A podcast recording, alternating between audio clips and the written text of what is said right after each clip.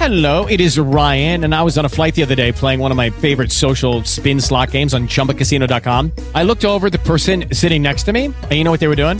They were also playing Chumba Casino. Coincidence? I think not. Everybody's loving having fun with it. Chumba Casino is home to hundreds of casino-style games that you can play for free anytime, anywhere, even at 30,000 feet. So sign up now at ChumbaCasino.com to claim your free welcome bonus. That's ChumbaCasino.com and live the Chumba life. No purchase necessary. VGW. Void where prohibited by law. See terms and conditions. 18+. Talk shoes. Recorded live. It's time once again for the Crackman Podcast, hosted by A1 Foundation Crack Repair. I'm Darren Kincaid, and I'm here with the Crackman himself, Rich Commerce.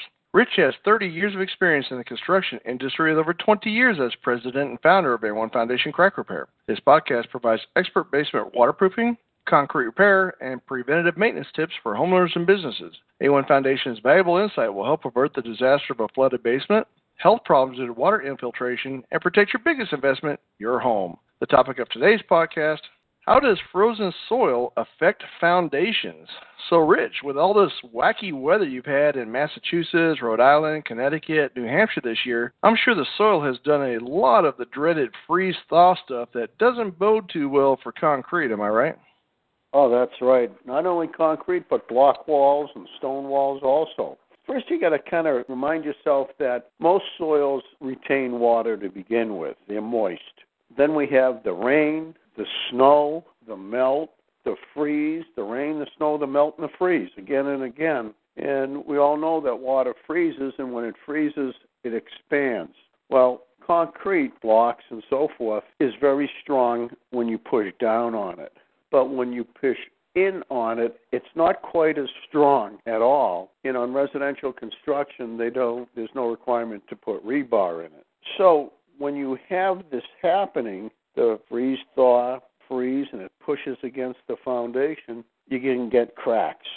Now, these cracks are caused by, as I mentioned, the freeze-thaw.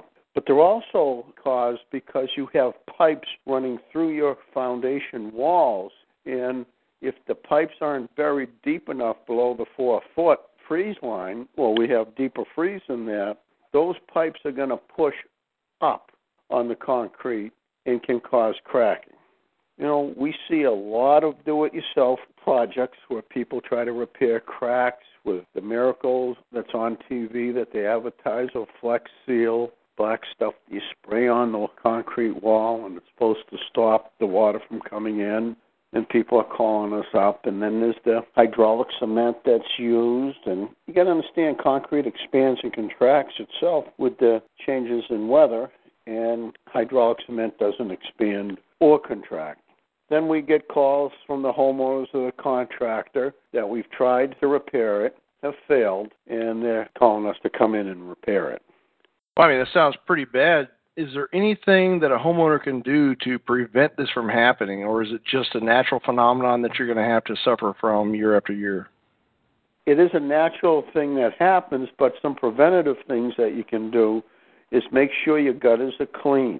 Make sure your downspouts that brings the water from the gutters runs away from the house. These are some of the preventative things that you can do, along with make sure that the landscaping is pitched away from the house. Now what happens is, if you have a crack, it could be a very thin crack, but what happens, the water goes into the crack, freezes, and opens it up. Or since there is a crack and the soil is pushing against the concrete or cinder blocks, it's going to make it bigger, and then you can have water come in. So what we do is we're going to either inject it with a closed-cell polymer resin by drilling at angles to the crack every 6 to 8 inches, putting our ports in, and then putting our electric pump on each port and injecting a closed-cell polymer resin. Or we may look at it and say, there's another method that we should do in this particular case. We put another material in the crack and then a weave carbon fiber blanket on top of that, and then the customer gets a transferable warranty on that.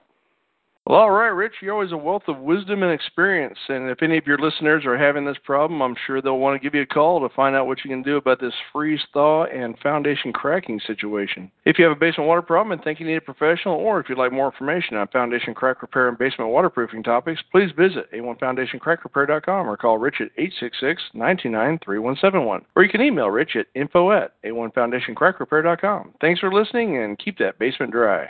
Lucky Land Casino, asking people, what's the weirdest place you've gotten lucky? Lucky? In line at the deli, I guess? Aha, in my dentist's office.